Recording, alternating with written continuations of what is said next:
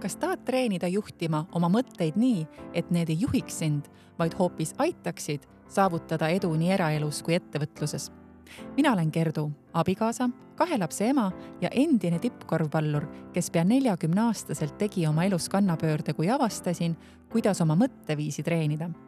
täna tegutsen ettevõtja, TalTech turundusjuhi ja koolitajana, kuid eelkõige olen naine, kes teadlikult juhib oma elu iga nädal toon sinuni saateid, kus jagan praktilisi näpunäiteid oma kogemustest või intervjuusid inspireerivate inimestega, et toita sinu mõtteviisi positiivse infoga. sa kuulad Kerdu podcasti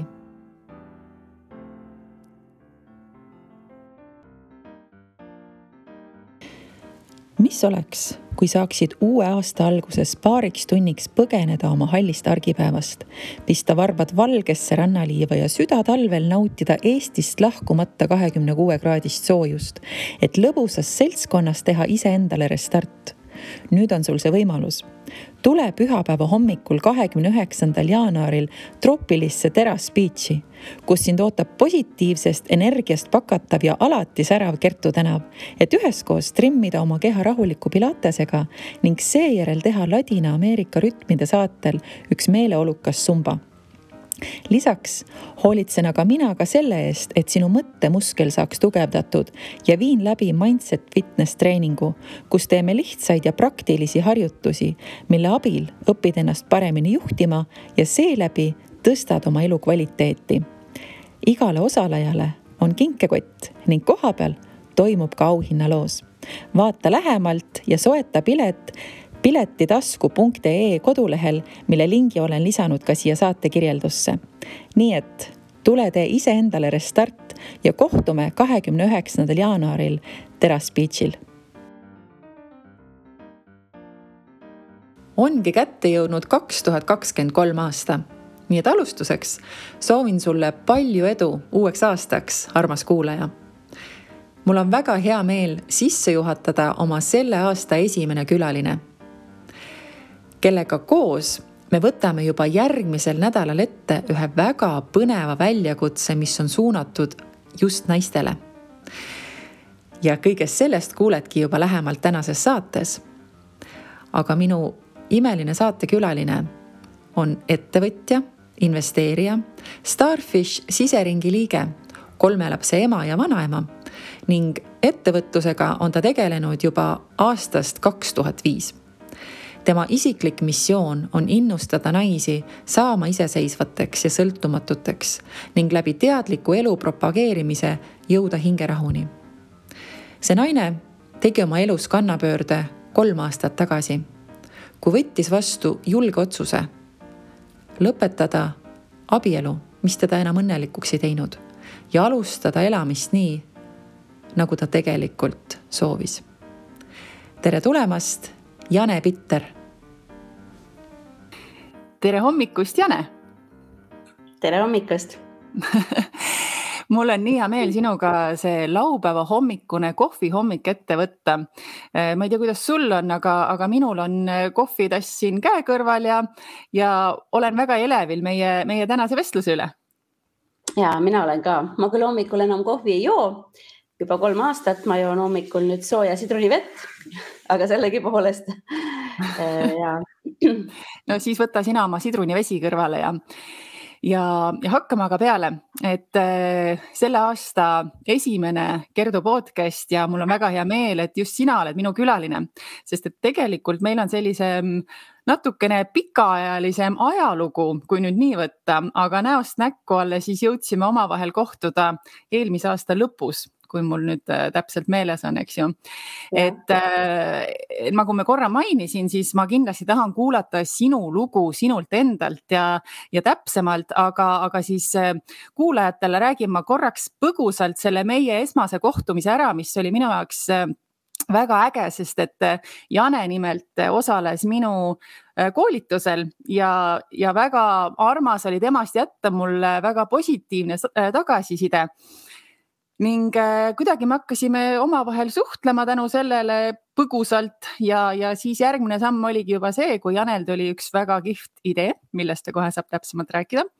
ja sellega seoses kutsus ta mind sinna mm, osalema ja, ja siis kolmas, esimene ametlik kohtumine oligi meil juba siis eelmise aasta lõpus BNI äh, koosolekul, kus me lõpuks siis näost näkku kohtusime ja siis tuligi see mõte, et no nii, nüüd paneme selle podcast'i lukku. Ja, ja siis, äh, ja siis sealt see kõik alguse sai, nii et äh, mul on väga hea meel, et ma olen sinuga kohtunud ja sinuga lõpuks ka näost näkku tuttavaks saanud. ja rõõm on kahepoolne. Aga Jane, räägi mulle oma lugu, sellepärast et äh, sa oled väga inspireeriv naine ja see, mis ma olen sinu kohta lugenud, tundub väga huvitav. aga räägi ise. ja ähm, minu elu tegelikult muutus kardinaalselt kolm aastat tagasi. enne seda ma elasin täiesti tavalist pereelu. ma lõpetasin keskkooli, äh, keskkooli viimases klassis tutvusin oma eksabikaasaga kohe peale keskkooli hakkasin pereelu elama.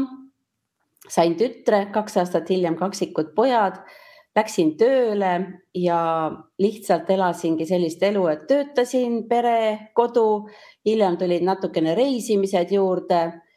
Töö kõrvalt vahepeal käisin veel ka kutsekoolis, kuna ma olin keskkoolis väga hea õpilane ja mul jäi nagu see ülikool peale kooli pooleli tänu pere kasvule, siis läksin veel keskkooli või peale keskkooli läksin veel kutsekooli. ja niimoodi elasingi tõesti kuskil kolmkümmend aastat, millest kakskümmend viis olin siis ametlikult abielus. ja kolm aastat tagasi juhtus siis selline asi, et no umbes tegelikult juba isegi varem, ütleme neli-viis aastat tagasi, mul oli väliselt kõik olemas, mul oli õnnelik abielu, kolm last, kodu, mitu autot, mitu välisreisi, hea töökoht, korralik palk kõik oli nagu super ja ma lihtsalt tundsin sees mega, ehm, mega nagu ebaõnne või õnnetut olemist või tühjust, ma ei oska isegi öelda rahutust. rahutust järsku. ja rahutust ja, ja ma mõtlesin, et okei okay,, et äh, äkki ma tõesti olen terve elu elanud ainult teistele, et ma nüüd peaks enda peale mõtlema ja kuna mul oli lapsena unistus minna ülikooli, et lähen nüüd siis neljakümne viieselt ülikooli veel wow.. et äkki, äkki on selles see noh, äh, tühjuse tunne ja läksin ülikooli, lõpetasin ära äh, ärijuhtimise, mitte midagi ei muutunud. ja ma olin küll rahul, aga tühjuse tunne ja õnnetuse tunne ei kadunud, ma võisin mõnikord lausa nädalaid nutta kodus ilma põhjuseta. ja siis ühel päeval ma mõtlesin, aitab, ma ütlesin mehele sorry, ma lahkun kodust. Ja võtsin endale väikese üüri, ma elan Tartu linnas võtsin endale Annelinna väikese üürikorteri, jätsin kõik maha. kodu, lapsed, mehe, auto, oma asjad, no jah, võtsin ainult esmatarbeasjad ja, ja tulin kodust ära. muidugi kõigile oli see megašokk, mehele, lastele, emale, vanematele, kõigile. sest väliselt oli ju kõik hästi, keegi ei teadnud, mida ma oma sees tunnen. ja ma olin kuskil pool aastat täiesti üksinda ja mida rohkem ma üksinda olin seda rahulikumaks ma muutusin. mu eelmine elu oli selline, et äh, ma vihkasin üksindust, ma olin hästi aktiivne, ma meeletult tarbisin meelelahutust, käisin kogu aeg väljas, kõik nädalavahetused olid mul üritused, kas laste, pere, sõbrannadega, mis iganes. ja nüüd järsku ma olin üksi, ma ei käinud mitte kuskil ja ma olin rahul, et see oli nagu, mis asja, mis mõttes ja niimoodi hakkas vaikselt tulema läbi sotsiaalmeedia minuni eneseareng. esimene mentor, keda ma kohtasin, oli Kai Oja.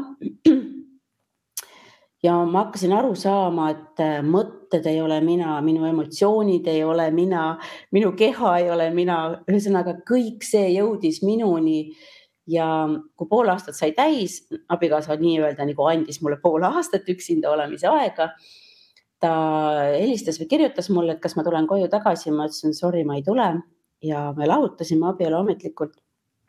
ja ma jäingi üksi. ja ma kaotasin ka kõik oma sõbrad, kuna meie senised sõbrad olid nagu peresõbrad ja kuna mul pere enam ei olnud, siis jäin ka sõpradest, sõpradest ilma. nii et äh, ja, ja kui mul sai kuskil aasta täis üksi olles, tuli koroona ja kõik läks lukku nii et ma ei saanud enam isegi oma vanemaid kohata. ja vot see oli nagu siis see, mis mind äh, täielikult muutis ja, ja murdus, must toimus nagu selline ärkamine. aasta hiljem, kui ma olin kodust ära olnud, ma kohtusin ka ühe noormehega. tol hetkel ma muidugi arvasin, et tegemist on mu kaksikleegiga, aga tegemist oli hingekoodi aktivaatoriga, kes äh, sõna otseses mõttes minust selle murdumise ära tegi. ja ma nagu kaks või kolm päeva olin lihtsalt kodus üksinda pikali maas. Äh, ma ei oska nagu öelda, mul ei olnud nagu füüsilisi valusi, aga mul käis sees nagu selline, ma ei oska sulle öelda nagu mingi egosurm või selline mm -hmm. meeletu klikk käis mu sees ära. ja pärast seda mu elu täiesti teine, et äh, ja kõik mu wow. sõbrad, kõik mu mõtted, kõik mu eluviis, kõik on sada protsenti teine wow.. selline muutus toimus minus kolm aastat tagasi. See on äh, tõesti, ütleme nii, et äh, mul on siin, siin kohe kaks küsimust või kaks mõtet, mis mul selle peale tulid, et esiteks äh, tohutu julgus, et lihtsalt öeldagi ühel päeval, et või ütleme kõigepealt, et see endale tunnistada, aga siis see samm ka ette võtta. aga kahe lapse emana ma kindlasti tahaksin ka puudutada seda, et kuidas sulle emana see, see see teekond üldse mõjus, et ja, ja sinu suhtele lastega, et, et kuidas see pool? Ja mul oli noh, hirmudest rääkides, mul oli muidugi mega-mega-mega palju hirme, alates sellest, et kes olen mina, kas ma saan hakkama, kas ma olen piisav. mul oli täiesti null rahavarusid, mul oli ainult palk, mida ma tol hetkel sain. Äh, mul ei olnud mingeid teadmisi, kuidas üldse hakkama saada, emana täpselt samamoodi Äh, ma arvasin, et ma kaotan oma lapsed igaveseks, nad ei anna mulle seda mitte kunagi andeks, et ähm, ja mul olid mega-mega hirmud. Aga uskuge või mitte, mida rohkem, muidugi minu jaoks kõige suurem väljakutse oli see ennast aktsepteerida, ennast armastama hakata, mul oli täiesti null eneseväärtust ja äh, mida rohkem ma endaga tööd tegin, seda paremaks iseenesest mu suhted lastega läksid.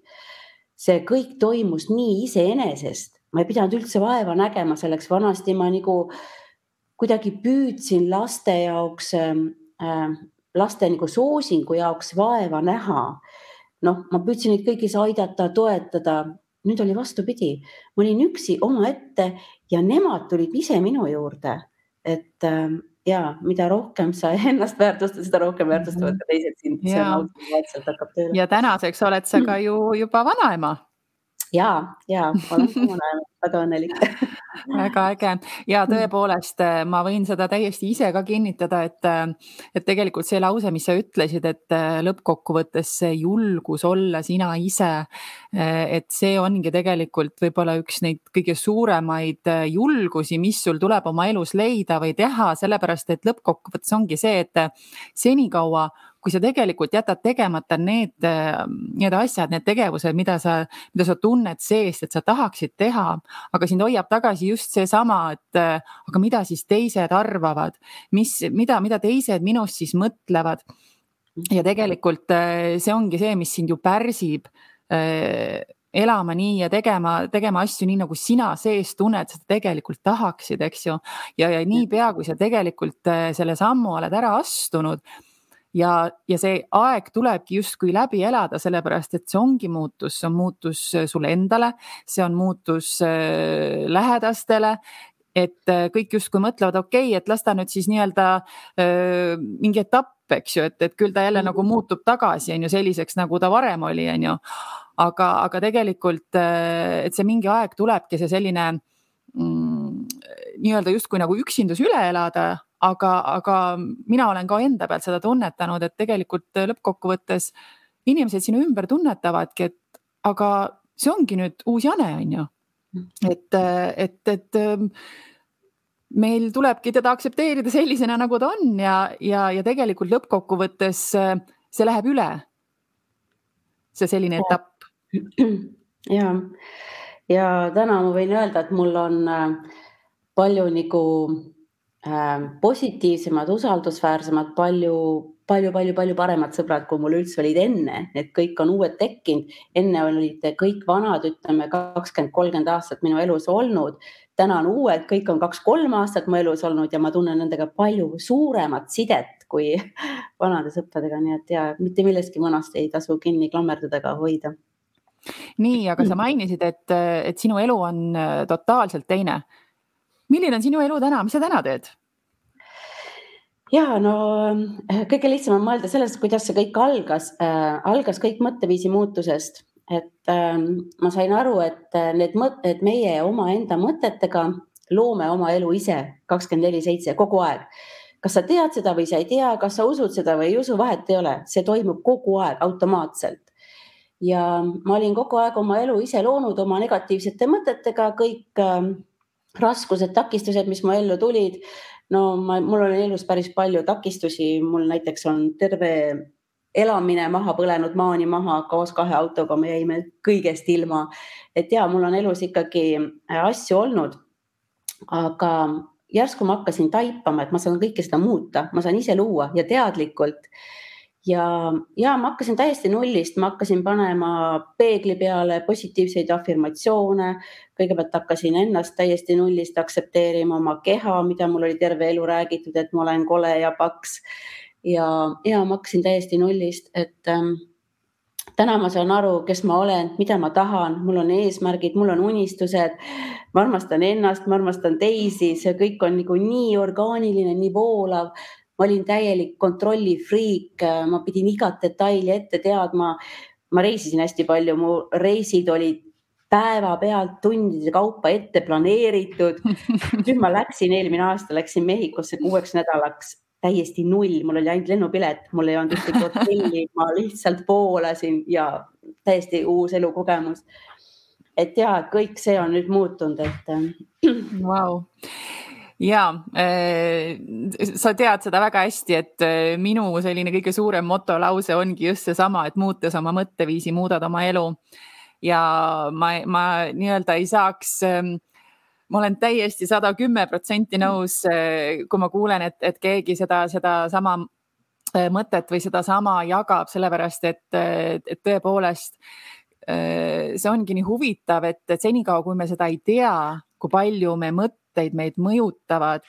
Äh, senikaua tegelikult me elamegi sellesamal autopiloodil ja, ja arvame, et, et nii peabki olema aga, aga täpselt seesama avastus ja ahhaa-hetk oli, oli ka minul, eks ju, et, et kui ma saingi lõpuks aru, et vau, et mina ise tegelikult äh, saangi juhtida seda, kuidas mina tahan elada ja, ja, ja, ja ma tahaksingi nüüd kasutada võimalust ja rääkida siis sellest sinu ägedast mõttest, et eh, mis siis eh, sulle sündis eh, millalgi siis, mm, kui meie olime juba või tähendab, sa olid juba ka siis seal tol hetkel minu koolitusel osalenud ja sa võtsid minuga ühendust ja sa kirjutasid, et tead, mul on üks äge mõte, kas sa tahaksid kaasa lüüa? räägi sellest ja kui ma hakkasin enesearenguga tegelema, siis tulid minu ellu samamoodi orgaaniliselt hästi voolavalt, ma kedagi kuskilt ei otsinud taga, muidugi läbi palju, hästi palju sotsiaalmeedia, sest muu maailm oli lukus, tuli hästi palju mentoreid. ja ma hakkasin ka mediteerima, aga mul oli päris raske kodus mediteerida nagu kas istudes või pikali. ja ma avastasin, et minu jaoks on äh, meditatsioon jalutamine ma, ma üldse avastasin looduse ja metsa ja puud, ma käisin, kallistasin neid iga päev, rääkisin nendega. ja, ja tõesti eh, jalutuskäigud hakkasid mulle mõjuma nagu meditatiivselt, rahustavalt, lõõgatavalt, lõõgastuvalt, mu mõtted peatusid ja mul hakkasid tulema nagu kanalduma sellised huvitavad ideed ja plaanid, kuidas üldse oma elu edasi äh, organiseerida. ja ühel päeval äh, jälle kõik oli Covid, kõik oli lukus, ma käisin jalutamas ja täiesti lambist, ma ei ole ennast mitte kunagi pidanud mingiks kirjanikuks, mitte midagi. mulle lihtsalt nagu ma ütlen siiamaani kanaldus selline idee, et ma pean tegema ühe raamatu. Nendest mentoritest, nendest coach idest, nendest vaimsetest teejuhtidest, kes minu ellu on tulnud ja mind ärkamisele ja sellele mõtteviisi ja mõttemaailma muutuseni on viinud. et ma teen sellise raamatu, kus ma korjan kokku need inimesed, kes mind aitasid et nad, et nad saaksid nagu kergemini jõuda ka teisteni, kes sellele teele satuvad. et ähm, äh, algul mul oli ja nagu selline idee, et ma korjan nad lihtsalt kokku ühte, ühte raamatusse. aga selle töö käigus mul nagu tekkis idee, et ma seon nad ikkagi kõik endaga, kuidas nad mind on mõjutanud ja, ja kuna raamat nagu räägib minu ärkamisest, siis äh, see raamat räägib ka kõigist nende mentorite ärkamisest ehk siis äh, meil kõigil on toimunud elus selline nagu muutus, mis on meid viinud kuskile arengule, kas siis noorest peast, vanast peast vahet ei ole, aga et nagu, mis on see tõuge, mis on nagu sind viinud äh, selle taipamiseni. ja nüüd on siis see raamat nii kaugel, et äh, mul on umbes nelikümmend inimest, kes on rääkinud oma meeletult ägeda loo äh, kas ärkamisest või muutusest. Ja selle aasta esimeses pooles ma loodan, et see raamat näeb ilmavalgust. raamatule lisaks selle töö käigus ma leidsin ka väga huvitava inimese nagu Ülar Lindepuu ja meil valmib paralleelselt ka selline äge vestlussaade kõikide nende mentoritega. nii et äh, oodata on päris palju wow. Seda ma ei teadnud veel, et vestlussaade on tulekul. see on suht uus asi väga äge, väga äge. ma, mäletan, kui sa mulle kirjutasid jah, sellest mõttest et, et sul on hull mõte või kuidas sa seda nimetasid et...? suurepärane idee. Suurepärane idee. Ja vabandust. Et, et tõepoolest ja ma, ja ma, ja ma olin kohe nii, kui sa mulle selle nii-öelda mulle seda äh, kutse saatsid äh,, ma olin kohe kahe käe poolt, sest et minu meelest see on nii kihvt. Ja just see põhjus ka, et mis sa põhjendasid, et, et tõepoolest tegelikult kui sa tahad äh, midagi, midagi õppida ja vaata läbi enda kogemuse, minu meelest see on väga õige point, et sa ennast kõige sellega seod, sellepärast et lõppkokkuvõttes need ongi need viisid, mis sinu jaoks töötasid, eks ju mm. -hmm. et, et igal inimesel tulebki leida tegelikult need inimesed, kes, kes just teda saavad aidata ja kasutada tegelikult ina, iga inimese puhul just nagu neid meetodeid, mis siis, mis siis tema jaoks toimivad, eks ju, et, et kindlasti ei saagi olla niimoodi, et kõik, mida põhimõtteliselt mina jagan, mina õpetan raudpolt igaühele täpselt, täpselt samamoodi sobib ja just ka sinu puhul on ju, et mm et minu meelest see on, see on väga-väga äge, et sa tegelikult seda just läbi enda jagad. Ja just see mõte ka, mis mulle meeldib,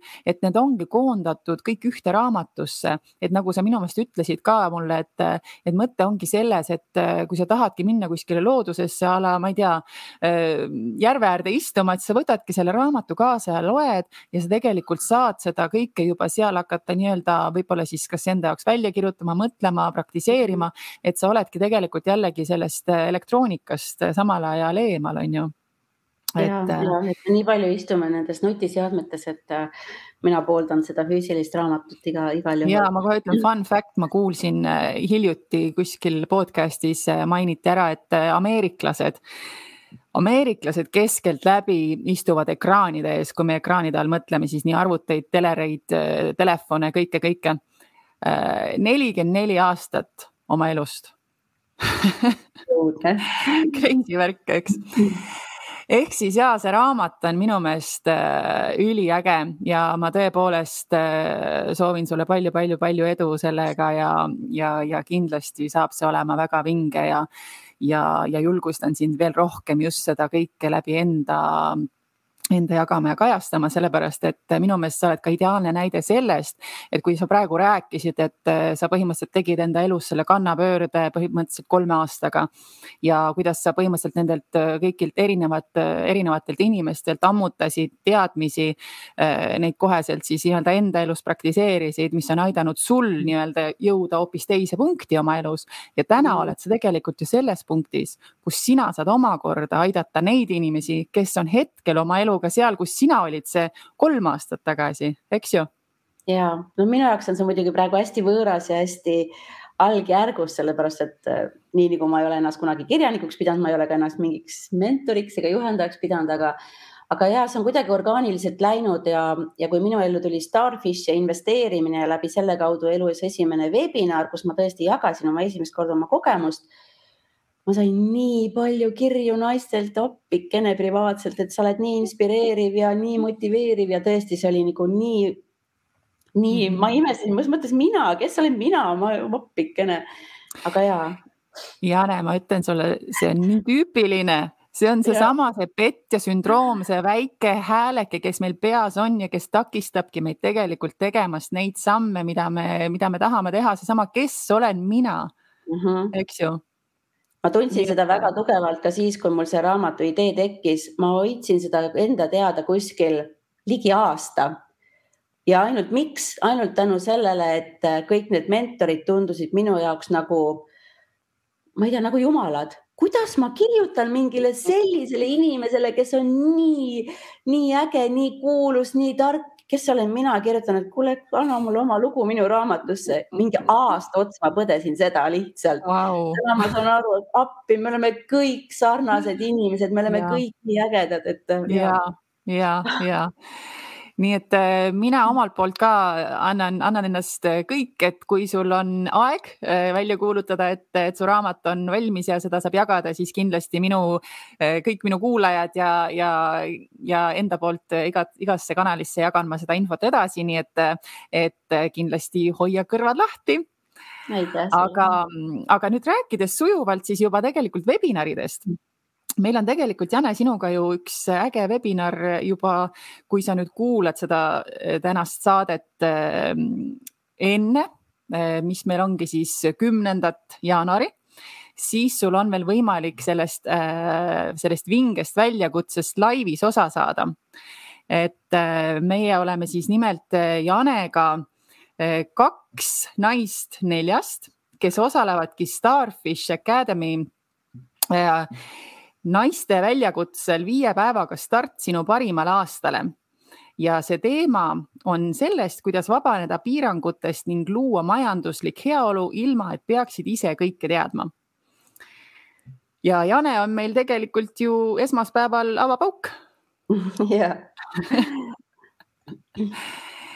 et, et, et kindlasti kui sul äh, on vähegi võimalus, et kui sa kuuled seda saadet nüüd jah, enne kümnendat jaanuari, siis ma jagan saate linki äh, või vabandust, siis selle webinari linki, kus saad ennast registreerida. väljakutse on täiesti tasuta ja lisaks minule ja Janele on teised äh, kaks ägedat naist, kes seal osalevad. üks on neist, äh, keda mina ka isiklikult tunnen, Laura Kassin. Laura on siis äh, personali leidja OÜ asutaja ja ta kuulub ka BNI ja Starfish Academy siseringi, ta on ka siseringi liige ning ta tegelebki siis oma ettevõttega ja värbamisega ning neljas osaleja on meil Egle Raadik, kes on siis samuti ettevõtja investeerija, kolme lapse ema ning Egle on kolme lapse kõrvalt asutanud lausa viis erinevat ettevõtet. Ja tema tegutsev Amazoni platvormil ettevõte tegi ma loen nüüd seda infot ette, sest ma peast seda muidugi ei tea tegi siis mullu seni Eesti suurima exit'i ning hetkel tegutseb ta ka asutaja ja juhatuse liikmena kahes Ameerika ettevõttes nii et äh, sellised äh, neli vinget naist meil, äh, meil esinejateks on ja, ja me jagame kõik tegelikult praktilisi äh, soovitusi, nippe ja tuleb palju üllatusi ja boonuseid, nii et kindlasti, kindlasti, kindlasti pane nimi kirja. tahad sa omalt poolt midagi lisada selle väljakutse osas? ja ma soovitan seda väga-väga sellepärast, et ähm, kuna me niikuinii loome oma elu, siis mida teadlikumalt me seda teeme, selle rohkem, seda rahul me nende tulemustega oleme.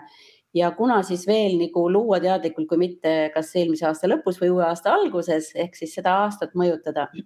ja mina soovitan veel ka, et lisaks sellele tehke kindlasti neid visioonitahvleid, kirjutage oma eesmärke ülesse. mida rohkem te kirja panete ja välja ütlete, seda rohkem suure tõenäosusega need ka täituvad, nii et ja, et soovitan kõigil osaleda kindlasti, kõikidel naistel just ja nüüd siis rääkides, siis sa korra juba mainisid, et uus aasta algus ja teadlikult aasta alustamine. on sul mingi selline üks konkreetne asi, mis, mida sina oled siis nüüd rakendanud aasta alguses, et oma, oma aastat teadlikumalt juhtima hakata, et mis on sulle edu toonud? Ja üks minu lemmikuid ongi visioonitahvel äh, ehk või siis vision board, kuidas keegi nimetab inglise keeles. et äh, ma hakkasin seda tegema äh, eelmine aasta esimest korda ja ta oli mul terve aasta seina peal. ma küll vahepeal kolisin, aga ta kolis minuga kaasa, liikus jälle, ta peab olema sellises nähtavas kohas, paljud panevad ka arvutile taustapildiks või telefonile. ehk siis see on selline asi, et ähm, üks asi on see, kui sa paned oma eesmärgid kirja, lihtsalt kirjeldad hästi põhjalikult, mida sa tahad. peaksid olema mõõdetavad, need peaksid olema hästi arusaadavad. noh, kui sa kirjutad lihtsalt, et ma tahan puhkust, siis võib juhtuda niimoodi, et äh, sa jääd haigeks ja saad lihtsalt nädal aega kodus magada ja ongi puhkus. et kirjeldage, et vot ma soovin äh, puhata Mehhikos äh, nii pikalt, äh, saan seda, saan seda, mida ma saan kogeda. Teine asi on sellele eesmärgile panna taha tunne või visioon ehk siis nägemus sellest. Ja vot sellepärast mulle meeldibki see visioonitahvel, et ma panen sinna mitte ainult tekstid, vaid ka pildid. Ja kui ma neid pilte näen, mus automaatselt tekib hea tunne. noh, ma ei tea, ma panen näiteks palmid ja päike ja meri ja ookean või panen suure hunniku raha ehk mul on kogu aeg see siht silme ees ja äh, minu eelmise aasta visioonitahvlis täitus seitsekümmend protsenti ja kui no. ma seda nüüd aasta tagasi tegin, siis kõik need seitse eesmärki tundusid mulle täiesti võimatud, ületamatud. ma soovisin tõesti selliseid asju, millest ma ei julgenud isegi varem unistada ja kui nendest seitsekümmend protsenti täitus, eelmises detsembris ma võtsin selle kokku. ma olin lihtsalt nagu nii üllatunud, vau, kas päriselt ka see on võimalik ja seda julgemalt ma tegin selle aasta visioonitahvlit ma panin nüüd üheksa asja ja need on veel rohkem võimatumad. Ja et ja see innustab ja, ja tõesti, kui sa lõpuks võtad selle aasta kokku ja näed kõik, mis sa oled saavutanud, see annab sulle veel rohkem, sest kust me seda julgust saame, eks ju, meil puuduvad mm -hmm. täiesti null kogemused, meil on ainult hirmud, meil on takistused, aga julgus ja enesekindlus tulebki pisikestest õnnestumistest. ja ja, ja mida rohkem sa katsetad ja koged ja mida rohkem sa õnnestud, seda automaatselt julgem sa oled. et see on nagu nii äge, et ähm, ja see on väga õige, õige point, et, et tõepoolest tihti ka minult küsitakse või minu kuulajad äh, on tagasisidet andnud, et, et, et just see enesekindluse teema on nagu hästi-hästi mm -hmm. aktuaalne ja, ja tegelikult see ongi just see, et et mida rohkem sa endale nende väikeste sammudega tegelikult äh, näitad ja tõestad, et, et ma tegin selle ära Mm -hmm. siis ega see enesekindlus nii-öelda üleöö äkki sul ei tulegi, et, et prauhti, et äh, nüüd hommikul ärkad ja nüüd oled mm -hmm. nii-öelda teine inimene, märksa enesekindlam mm -hmm. ja, ja nii edasi, et tegelikult täpselt see kõik need äh, sellised muudatused äh, saavadki alguse nendest pisikestest sammudest ja, ja neid järjepidevalt astudes ja siis sa tõesti, nagu sa ütlesid, aasta aega hiljem sa vaatad ja mõtled, vau, seitsekümmend protsenti tegelikult saigi kõik äh, teoks mm. -hmm ja, ja mul tõesti olid seal väga-väga suured asjad, et mitte mingid pisikesed saavutused.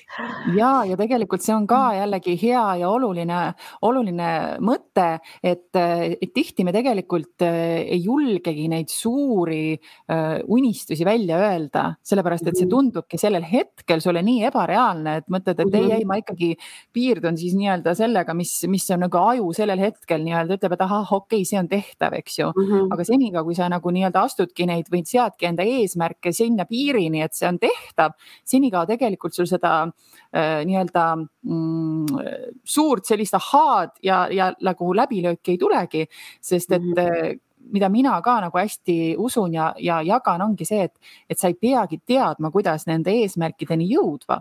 Aga sa pead teadma, miks sa neid tahad ja tegelikult siis sa leiadki need erinevad viisid, kuidas lõpuks need saavutada, nii et sa ise ka oled nagu sina, eks ju, et, et et see aasta ma teen veel suuremad eesmärgid, on ju? Ja, et tulebki alati astuda nagu väikeste sammudega. Ja sa paned eesmärgi paika, on ju. ja mulle meeldib näiteks see võrdlus, et äh, sa tead, et sa tahad sõita Tartust Tallinna, sul on eesmärk paigas, sa ei näe ju kogu seda kahtesadat kilomeetrit ette, sa näed, kui sa autoga sõidad ainult võib-olla kilomeeter paar ette. Ja, ja niimoodi sa sõidadki ja järjest tulevadki äh, asjad su teele, head asjad, halvad asjad, okei okay,, me paneme ise nendele nimed, halvad asjad, tegelikult mina nimetan neid halbu asju pigem õppekohtadeks mm -hmm, või siis äh, võimalusteks. Ja ja, ja lõpuks oledki Tallinnas täiesti iseenesest, et vahepeal teadlikult, mitteteadlikult, aga ja, et äh, pisikesed sammud, et äh, lahud mm, -hmm. jagage need suured äh, eesmärgid väikesteks tükkideks ja see pole mhm. üldse nii hirmus ja nii lihtne on astuda.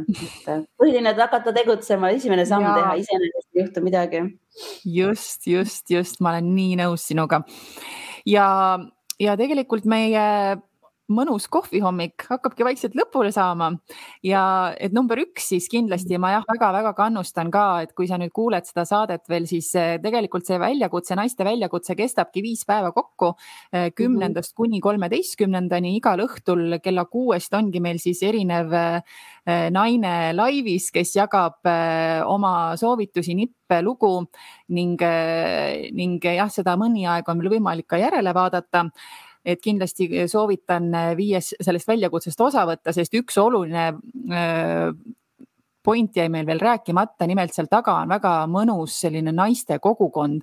et me mhm. ise Janega oleme juba seal grupis ka sees ja, ja seal tõepoolest käib selline äge elu, et, et mina tõepoolest esimest korda Eestis tunnetan, kuidas inimesed nii julgelt tegelikult jagavad ja, ja suhtlevad seal grupis, et, et tavaliselt olen ma sellist suhtlust näinud kuskil äh, Ameerika äh, väljakutsete gruppides, nii et, äh, et kindlasti see äge naiste kogukond on ka põhjus, miks, miks kindlasti tasuks, tasuks liituda. Ja, sest see keskkond on ikkagi hästi oluline, vaata öeldakse ka, et vaata, kes on su viis lähemat tuttavat või sõpra, et selle keskmine oled ka sina. Et ja näiteks kui mina ütleme, hakkasin investeerima minu ümber olid sellised inimesed, kes ei teadnud sellest mitte midagi, nad pigem tegid seda maha, tõmbasid mind pigem tagasi, ükskõik mis hea idee mul tekkis, kasvõi mu oma ema ütles oi ei, ei ära riski sellega, ära võta laene, ära tee selliseid liigutusi.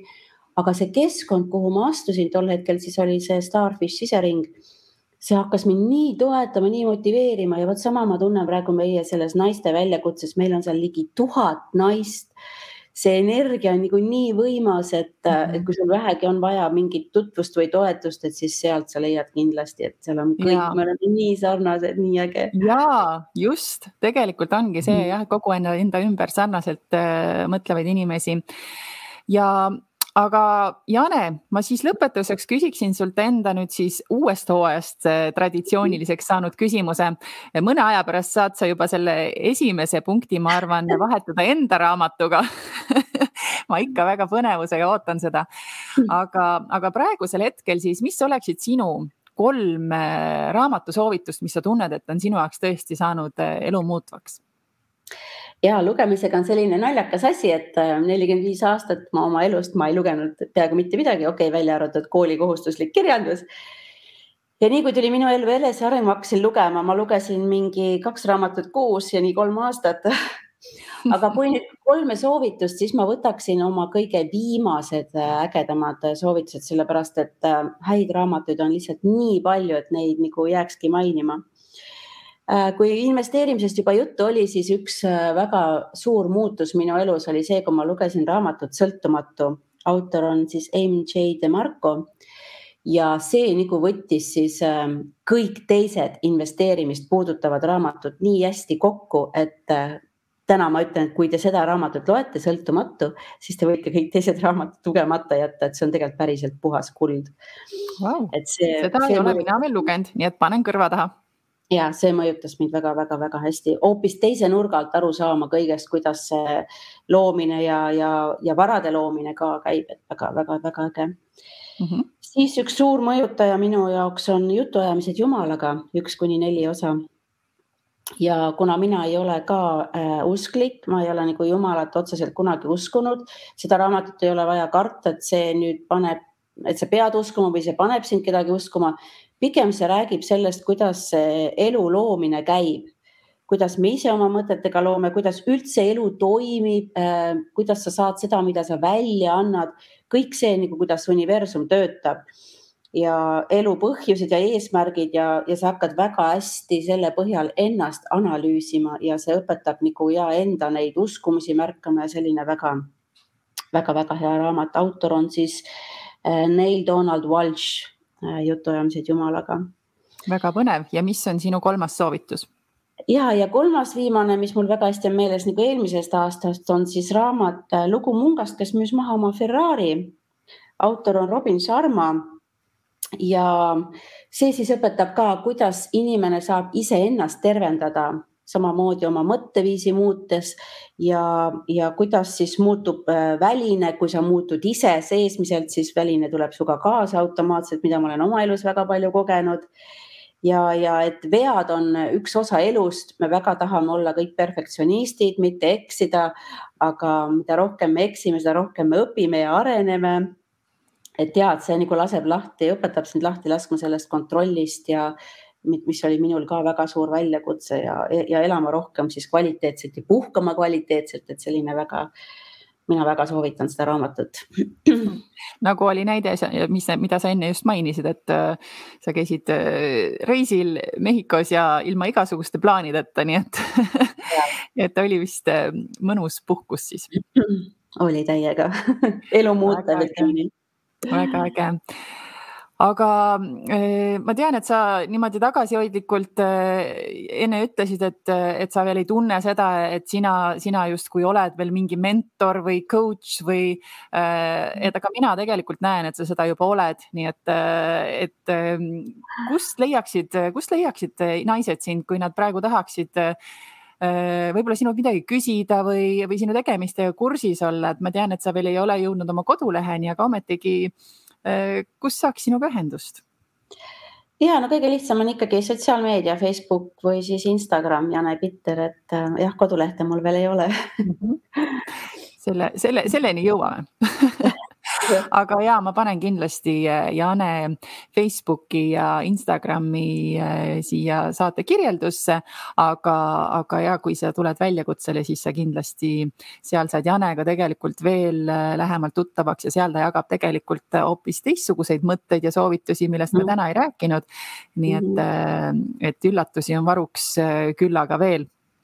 ja kindlasti just, aga, aga Jane, mina, mina siiralt-siiralt tänan, alustades sellest, eh, mul on väga hea meel, et ma lõpuks saan sulle öelda seda näost näkku, et eh, see sinu tagasiside minu koolituselt tegelikult eh, andis ka mulle väga palju julgust liikuda edasi sellel suunal, mis, mis mina olin alustanud. et, et ma arvan, et sa nüüd saad sellest, ütleme siis minu seisukohast täna võib-olla paremini aru, et, et ometigi ma ka jagasin täpselt seda, mis minu jaoks oli toiminud, aga mm, -hmm. aga ma ju tegelikult ka tundsin, et äh, kes olen mina seda tegema nii et, et kui sa saadki äh, osalejatelt nii sooja tagasiside, nagu sina seda mulle tegid, siis, äh, siis kindlasti oled sina sina ka põhjus, miks, miks ma edasi tegin seda, mida ma tundsin, et ma tahan teha, nii et, et kõigepealt suur aitäh sulle selle sooja tagasiside eest. aitäh sulle ja, ja loomulikult äh, põnevusega ootan, ootan sinu raamatu äh, äh, teema, teemadega edasiminekut ja, ja, ja loomulikult tänan selle, selle superägeda vestluse eest, et mis meil, mis meil täna hommikul oli ja, ja loodan sinuga peatselt taaskord ka näost näkku kohtuda ja Gerdukene, mina tänan sind ka kogu südamest ja loodan tõesti kohtuda ja loodan kõikide teistega ka, et tulge väljakutsele ja, ja kõigile ilusat alanud aastat ja looge teadlikult okei okay,, aitäh sulle, tšau. aitäh, tšau. aitäh, et olid meiega, armas kuulaja. kui sina tänasest saatest said enda jaoks midagi, mida sa tunned, et võiksid kellegiga jagada, keda võiks see aidata, siis pane talle saate link teele. ja kui sa veel ei ole kirja pannud ennast viie päeva challenge'ile, siis vaata kirjelduses saate linki ja tule osalema, sellepärast et on aeg hakata elama nii, nagu sina päriselt tahad, armas naine. sest et pea meeles, muutes oma mõtteviisi, muudad oma elu. Peatse kuulmiseni